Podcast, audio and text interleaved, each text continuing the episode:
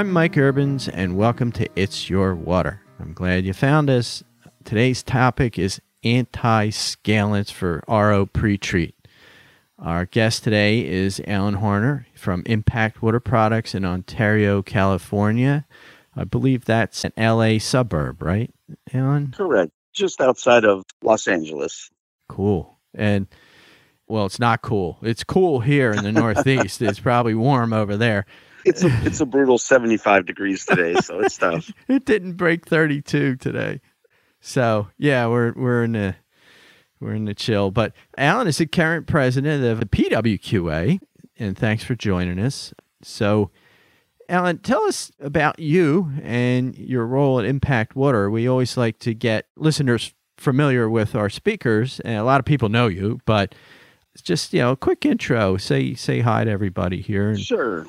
so I'm Allan. I'm actually one of the owners of uh, Impact Water Products here in California. We're, we're just a large OEM and distribution contract assembly company on the West Coast. We pretty much deal with manufacturing water treatment equipment. I've actually been involved in the industry since 1987, say early 88 when I was uh, 18 years old, and started in plumbing and went right into water treatment within a few months of that. Primarily commercial, industrial, pharmaceutical. I've never really dealt much in the residential applications, although obviously I know it, but my specialty and expertise really lies in the much, much more on the commercial aspect. Uh, other than that, yeah, I've been involved with the PWQA, always been a huge supporter of the EWQA, TWQA, the WQA, of course. Always willing to, well, like this year, Marion had asked if I could just fly out real quick and do a training seminar. Somebody had dropped out, and she gave me a whopping whole week's notice and is happy to oblige, happy to come out and help out. Which was fantastic. so, and I mean, and that's how I met you in person with, you know, it was a wonderful thing that you did. And I, I keep telling everybody who's listening to join their associations, the WQA or your local water quality association, because this is how you meet incredible people like Allan and people in this industry that have nothing but knowledge to share. It's just a wonderful thing to have him as a resource. So I met you at the EWQA, and oddly enough, we had a panel of experts. And I had a customer ask me to size up a whole house RO, which is becoming more and more popular. That's why we're doing this. So they're like light commercial. And he asked me for an anti scalant to inject before the membranes. And I was like, I had no clue. I was, what? and, and, and I said, I've heard of them. I know what they are, kind of, but we never, East Coast is kind of soft water, but this gentleman was in Colorado. So I said, Oh boy, my nephew worked in industrial RO. He's that's what he does. He's a um, technician. So I said, Hey, what the heck is this anti scalant stuff? And, and he sent me to a guy. Well, flash forward again to the EWQA. Allan was the invited speaker, and he started going on to and the about the anti-scalants and substitute for a softener and i had that aha moment and i said well guess what buddy uh, you're going to be at my podcast it's your water great you're here so let's get into the what the heck is an anti-scalant if we could tell our, our uninitiated people because i think they're so important eh, because you made me realize that so what are they Antiscalants are typically used almost exclusively in place of softeners nowadays. Uh, it's basically a chemical comprised of a polymeric inhibiting molecules and phosphoric acid. Basically lowers the pH and sequesters a lot of the minerals, the scaling minerals, in water. It's used in almost every commercial application. I would say a thousand gallon per day and above ROs now it is the most common way of treating or pre-treating water, reverse osmosis for anti-scalant or first, you know, for membrane protection. It's just simply a lot cheaper, a lot easier, a lot simpler.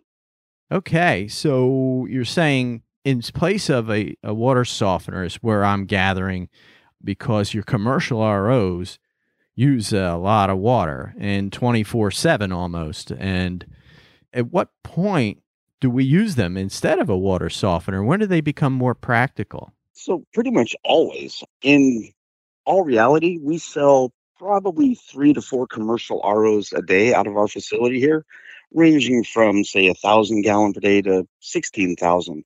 We stock all of those. I basically sell maybe two percent of those systems with a softener. 98% go out with anti-scalant injection. Now, it may be because we're on the West Coast where softeners are extremely prohibited due to water recycling laws and issues that we have to deal with here. I mean, I'm in California. Let's be honest. We don't have water. I live in a desert. So all of our water is precious. We have to reuse it, recycle it constantly. And that's really where these came into place. So when I started in this industry in the 80s, again, reverse osmosis membranes were new. They were exciting. They were cutting edge. They were also really expensive. A 4x40 membrane you know, was dang near the cost of a cheap motorcycle as opposed to the cost of a cheap bicycle today. So we do anything we could to extend their life expectancy. Scaling was obviously the most common problem, especially when we try to increase efficiencies. You know, when we're running a membrane at, uh, say, 50% recovery, 60%, it's going to hold up pretty well. At least modern membranes are, but older membranes, we'd run those at, you know, 20%, 30% just to get life out of them because they were so expensive. Today, a membrane is one tenth the cost of what they used to be. So, do I really care about protecting my membrane when it costs so little? I'm not going to spend a thousand dollars a year in salt to protect a four by forty membrane that costs me a couple hundred bucks now.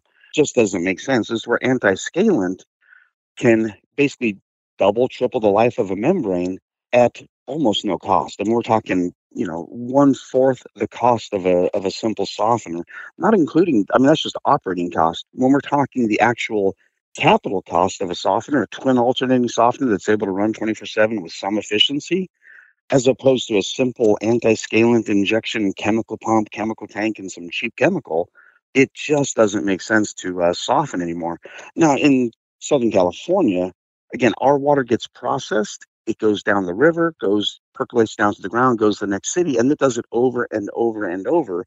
So adding tons and tons of salt to the water in our area is just not allowed for obvious reasons because I'm in Riverside. My water goes down to Yorba Linda, which goes down to Anaheim, which goes down to Huntington Beach. Well, if we keep adding more and more and more salt into the water, Huntington Beach is going to have some pretty lousy water by the time it gets to them. It's going to be unusable. So we have to consider that. Yeah, yeah. You see, that's that's the mother of invention, right? Necessity, and that's where I guess on the East Coast we're a little ignorant to it. This one customer was in Colorado, so he had 50, 60, and sometimes 100 grain water. But the East Coast, especially the Northeast here, we're always in a soggy bog of, of water. Sometimes we have brief, brief droughts, but it's just everything gets flushed, just tons of tons of rain and water. So we've been ignorant to water conservation because you know we don't we don't need that. But now we're finding you know as the population increases and the water use increases that indeed we're forced into the high efficiency world. So this is why we're having this anti-scalant discussion because I think it's really, really important for people out there to to hear this because it was very enlightening to me that like wow this isn't like magnet water treatment or anything like that i mean this is just a polymer that sequesters the the hardness and basically i guess makes them ricochet off the membrane? can, yeah, can exactly. And that that's the key is that you know a lot of these quote unquote scale reduction technologies. Again, I don't want to say anything negative because I, I am Oxymag. I, I own Oxymag. We we are a huge magnetic module manufacturer for water conditioning. I don't think they're overly effective in most applications. Now we have seen in some applications these technologies can be somewhat effective, but this anti-scalant chemical injection it's real. It's not uh, there's testable methods. There's actual quantifiable ways of determining if it is effective. My most recent test, unfortunately, it's a weird test. I had six 16,000 gallon per day ROs banked together. One of my customers, they were in desperate need of, you know, 100,000 gallons of RO water. They had to have it in a week. Well, we stock up to 16,000 gallons per day RO systems. So, okay, put a bunch of them in. That's fine. He got the job Everything was great, except he lost one of his RO systems in about two weeks. Well, what had happened was the chemical anti-scaling injection system, they did not hook up the chemical tube right. So it was not getting any injection. In two weeks, they lost eight membranes. Not a big deal. It's cheap. I mean, you know, if considering the application, they threw in eight new membranes, fixed the chemical injection, but the other five systems were working at 99% you know production this system dropped down to 10% production in the course of two weeks now that's not normal that's an anomaly that was some pretty bad water where the anti-scalant injection was extremely effective but again that's that was a perfect example of holy crud this stuff is not voodoo science it is absolutely 100% proven technology and it's cheap. That's the, my, my favorite part about it is how much cheaper it is than softening. Again, because yeah, membranes were so expensive. They were wildly expensive. Now that they cost basically, they're consumable. Let's be honest. Membranes are consumable. So yeah, take care of them. You know, throw some chemical in. It takes make, makes them last two to three times longer. That's great. As opposed to softening. Oh my gosh, fifty pound bags all day, hauling those around, lifting them. it's not it's not enjoyable. And and then listen listen to this a guy that's going to sell the job with an anti-scalant versus the guy selling the job with the big softening equipment who do you think's going to get that job because your capital cost is going to be half i mean you think about it what's a chemical feed pump and a tub of anti-scalant versus a monster softener sold in your package right? So we've gotten even to the point now where you know typically say what we call a raw solution it costs x amount of dollars per gallon. You know it's, it's very cheap but now we're doing 10 times concentrates. In one gallon jugs i can ups a jug of 10 times concentrate anti-scalant to you. That's going to treat 2 million gallons of, of water pre-treated ro for a couple hundred bucks i mean that's just you cannot get cheaper and how much is a peristaltic pump or a diaphragm pump? How much do those cost to maintain? They, what are they? Five minutes to rebuild? Yeah, put in a 20, new tube. Twenty bucks. Yeah. yeah. twenty bucks, and you're up and running again. Are they approved for drinking water, or is the membrane take care of? I mean, they NSF, or they have to be? So. Pretty much all anti-scalants have an NSF 60 approval. Obviously, they have to because it's going into potential potable drinking water applications. But even so, remember, this is prior to the membrane. So any anti-scalant injection you, you put in is going to be removed by the membrane, 99 plus percent. And it's very safe polymers. It's obviously some acids that are very, you know, mild. Uh, the only thing I would recommend is a lot of people use blending valves on ROs because this is a good example of like beer brewing or coffee, tea, espresso makers they do not want purified water. They want greatly reduced TDS water, almost like a dirty RO. We want an RO that, that rejects like 90%, not 99.7. So we'll add a blending valve. It's super easy, super cheap. Bring that TDS up to say 50, 100 parts per million. But of course, if you inject the anti-scalant prior to the blending valve, you're going to be blending an anti-scalant. And I wouldn't recommend it. There's just no reason to. Just simply make sure that you inject your chemical after any blending valves that you install. Just for the obvious reason, we don't know what, what this, I mean, I wouldn't drink the stuff, wouldn't recommend it, even though it has an NSF 60 listing. I mean, the good old saying is, uh, you know, crayons are non toxic. It doesn't mean eat them. it does not. It's just, you know, let's not do that. So that's the only rule that I kind of push on people when it comes to anti-scalant injection is just out of an abundance of precaution, put the blending valve before the uh, anti-scalant injection. Well, that's a good, it's a nice little tidbit there. As far as their the formulations, is there like some standard like what what we should use like formula A, B, B, C? Yeah, I'm I'm totally ignorant here, so that's why we have you here. So Awesome.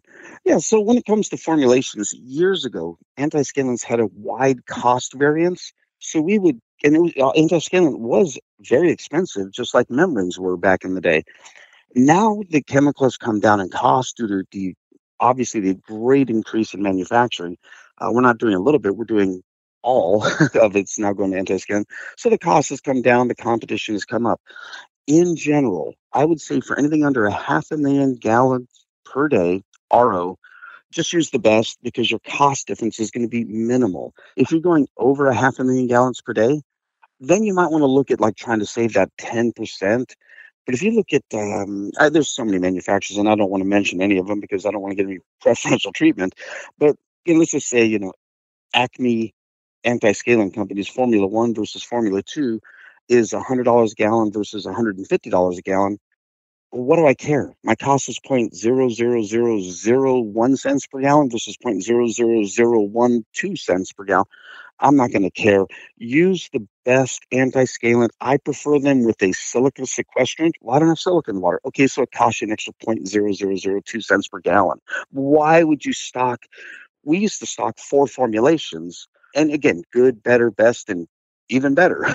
Now we stock one because the most expensive formulation is marginally more expensive than the cheapest. So I just everyone gets the best. It's it used to be complex, but these manufacturers have also learned that not having eight formulations makes life a lot easier. Just put up put the best in and you're typically going to do great. Right. Well, it's good to know that we're on the this side of the learning curve.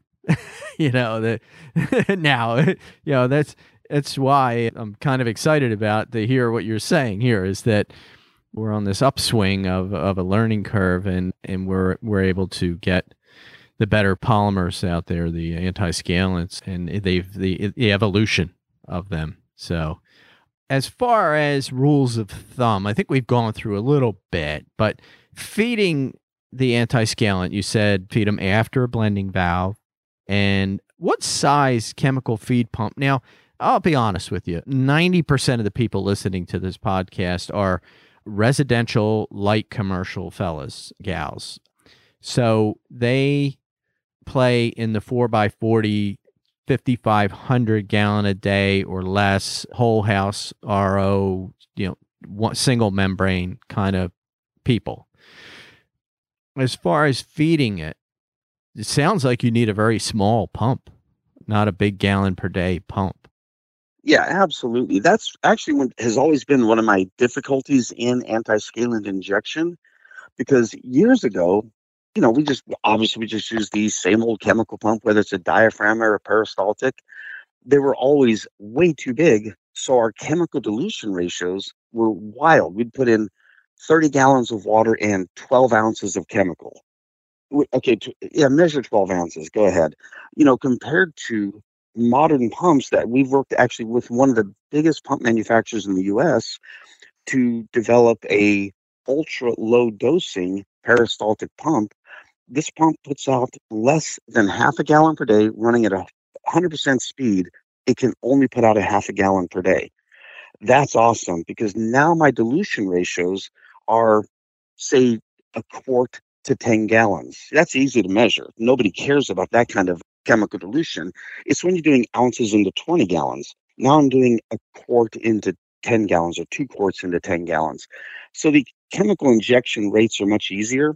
Also, with these ultra low dosers, you're only filling your chemical tank once every two, three, four, five, six months. My house, I have a whole house reverse osmosis, and I fill that chemical tank. It's a 15 gallon tank. I only fill it with 10 gallons of chemical uh, of water and a couple quarts of chemical but that's every six months to a year is all I have to fill it, and it's it's just flawless. So it's so much less maintenance than a, than a softener. Obviously, yeah, lower dosing pumps. Even if you figure you're only injecting at five parts per million with a raw solution, which is rarely used anymore. We're usually typically doing a two times or ten times concentration now. We're talking five parts per million into a gallon. It's just incredibly low dosing. So always talk to your chemical guys or your pump manufacturers, and they'll be able to help you out with sizing. But yeah, the these new pumps, the ultra low dosers, have really made our lives easy. Okay, cool. But now, what do we look for in a water analysis that says, well, where's the threshold of hardness or uh, silica or you know something positive for the use of an anti-scalant? Where's that threshold? If you can maybe give us a little tip. Well, that question is infinitely difficult to answer. Okay, okay. But in general, if we're dealing with municipal city supplied water, I don't care. I mean, honestly, all municipal water has to kind of fall under certain rules. We're going to look at hardness. We're going to look at, you know, other things. But in general, municipal water, I just I just don't care. It's so easy to work with. Now when we're dealing with well water, that's a whole different beast. The first things I'm gonna look at are pH, iron, manganese, alkalinity, hardness, TDS, and specific contaminants that need to need to be reduced for the specific application. Obviously, agricultural applications, some agricultural applications are very sensitive to boron. If you've ever dealt with boron reduction, it's miserable you're going to be doing a double pass RO with high alkalinity feed on the second pass, and then possibly, you know, deion or uh, not deionization, but an boron selective ion exchange resin. So we got to look at each water report and, and look at the application. Here in California, avocados are a huge industry, and chloride is one of their biggest problems. So, but chloride reduction with an RO is ridiculously easy. There's nothing simpler than removing that. If we have good water but high chlorides, an RO is going to do it wonderfully. So yeah, each each application is going to be very specific to what we're trying to reduce, depending on the what we have to reduce. I don't if I don't have to reduce boron, I'm not going to even try it because it's it's pure misery. Yeah, it is. Yeah, but most of the guys I see is just you know, of course, you got to remove your iron and manganese and anything that would just coat your membrane. The hard hardness in the East Coast can run from you know 100 grains up in New York down to dead soft in the Carolinas and certain areas have naturally soft waters throughout the South in the sand belt as we call it.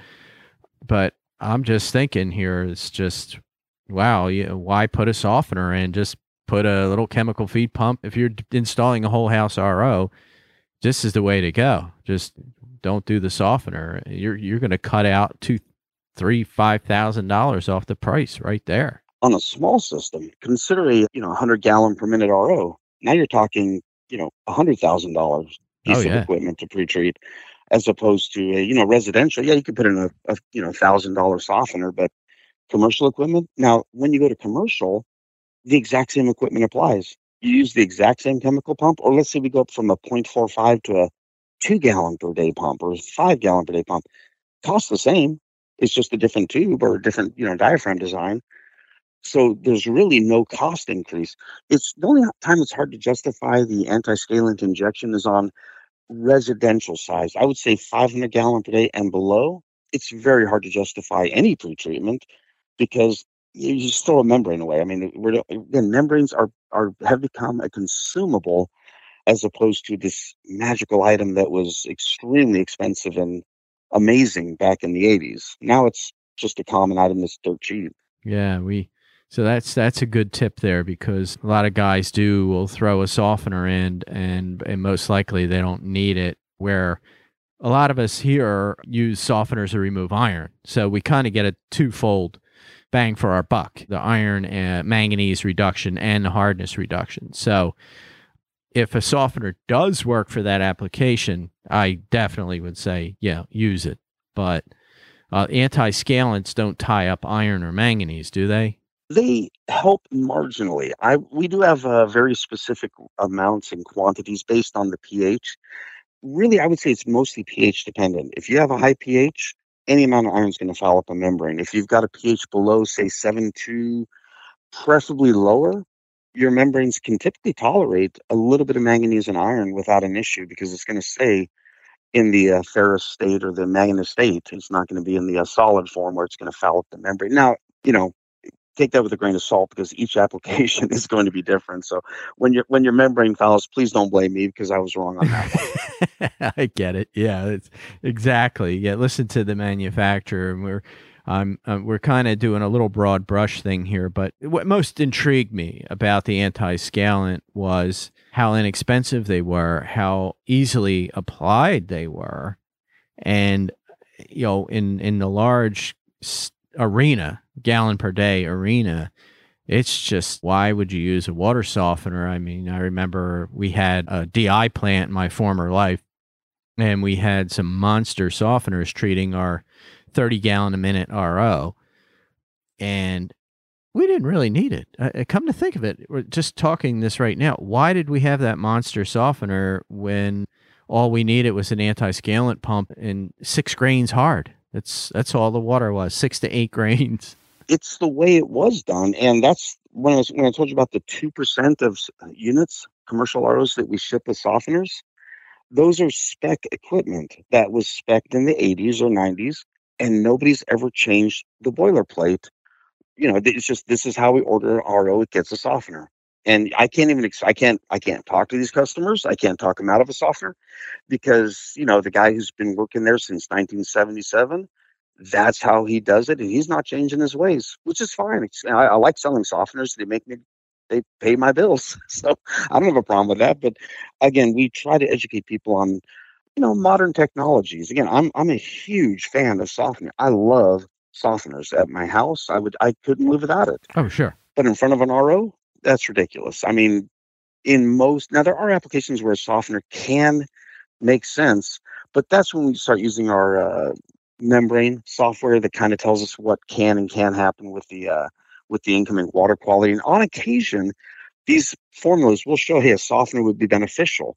But again, as soon as we run the cost analysis of, okay, if I don't put a softener, the membranes are only last six months, I'm going to spend thousands of dollars in salt to protect my membranes, but you know the cost of just simply replacing the membranes or decreasing the efficiency of the RO. You know, we can instead of getting a 50% recovery or 70% recovery, if we go down to say a 30 or 40%, if you go into these software programs that analyze what will happen to the membranes, you'll see that you can completely eliminate softening in a lot of applications just by decreasing the efficiency. Now, in California, that actually works the cities do not want high TDS water in the drain. They want lots of water because all, the, all that water gets recycled here in, in our area. So if I if I if I quote unquote waste water by putting it down the drain, the cities are happy because the, municipalities get to take that wastewater. They don't have to dilute. They can simply simple treat, send it down the river, get it to water, you know, drinking water quality standards, send it down the river, it percolates down for the next city's water supply. Yeah super high efficiency ROs in many areas in California. Most people don't know this, but they are not allowed because we have to maintain certain TDS requirements to our waste. If I run an RO at 80% recovery, that's going to greatly exceed what the city will allow me to put down the drain. Gotcha. That's interesting. You see, it's it's that California world that, that I'm just enlightening people to. My listeners are all over, but it's it's good to share what California and different states recommend. California always seems to be on the forefront of regulation, but sometimes, you know, we all kind of have to say it's necessary as we grow as the human population out there. That's why you're on in the uh, political arena too, because you want to make sure the policies are in our best interest. And we thank you for that too.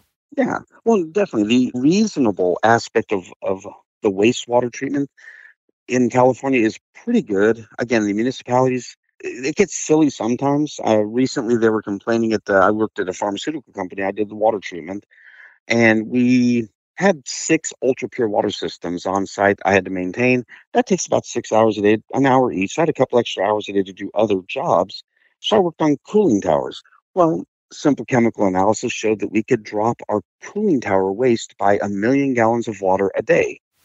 That's incredible. Just through some simple chemical adjustments, we went to the city, proposed it, and they just flat out no, don't want. It's just send us send us the water because I would have given them the exact same amount of stuff, TDS, the exact same amount of total dissolved solids, just with a lot less water and they they absolutely rejected it and said no just send us tons of water we love clean water it's easy to treat. It's cheap to treat. High TDS water is impossible to treat. Yeah. So that's where California kind of gets hit in that we have so little water and so many people and so much industry that we have to work with the cities and the municipalities to make sure that we're all playing nice together. That's why softeners commercially are pretty much banned in uh, Southern California. Mm-hmm. So we have to come up with other technologies to get around that, or we do portable exchange tanks. You know, we do, we have any sewage treatment plant near the ocean that's where we do all the regeneration because it's just going out to the ocean. It's waste at that point. We don't care what we send, you know, 20 miles out of the ocean.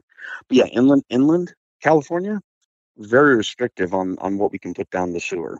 So chemical antiscalant was the obvious choice, and that's I, probably why you have so many chemical companies in California making the stuff. Oh, okay. Yeah, that's where it is. Yeah, I, I have a chemical company that my, my nephew turned me on to. So, yeah, and or we may be calling you soon, which is nice. But is there any? Eh, we're going to wrap it up. But I mean, is there anything else that you could just throw out there? It was very thorough. I appreciate it. But is there anything else that we could throw in there for people as a final tidbit or? Yeah. Well, I mean, the main thing is on municipal supplied waters, I don't care where you're on the US, it's all going to be easily treated. I send equipment all over the country and I've never had an issue with the municipal supply. So, pretty straightforward five parts per million injection. Contact you, of course, or me, or any of the other larger OEMs. If they're unable to help you, find a different OEM. That's the obvious. But yeah, really just work with your companies, these guys who really know this stuff. Stop using softeners in especially municipal applications. There's just no need. I love softeners. Now, the only time I would recommend that it might make sense would be like a car wash where they have a softener anyways for chemical reduction in the soaps and the you know all the different chemicals they're using obviously can reduce that greatly with uh, soft water. But uh, and then of course you can tie that right into the ro anyways. But even then the cost per gallon for this amount of salt used probably doesn't make sense. It's probably still cheaper even though you've already bought the softener it's probably still cheaper to run an anti-scalant there. But that's where, again, these guys have been doing this for 20, 30 years. That's where most of our uh, softeners go to. Cool.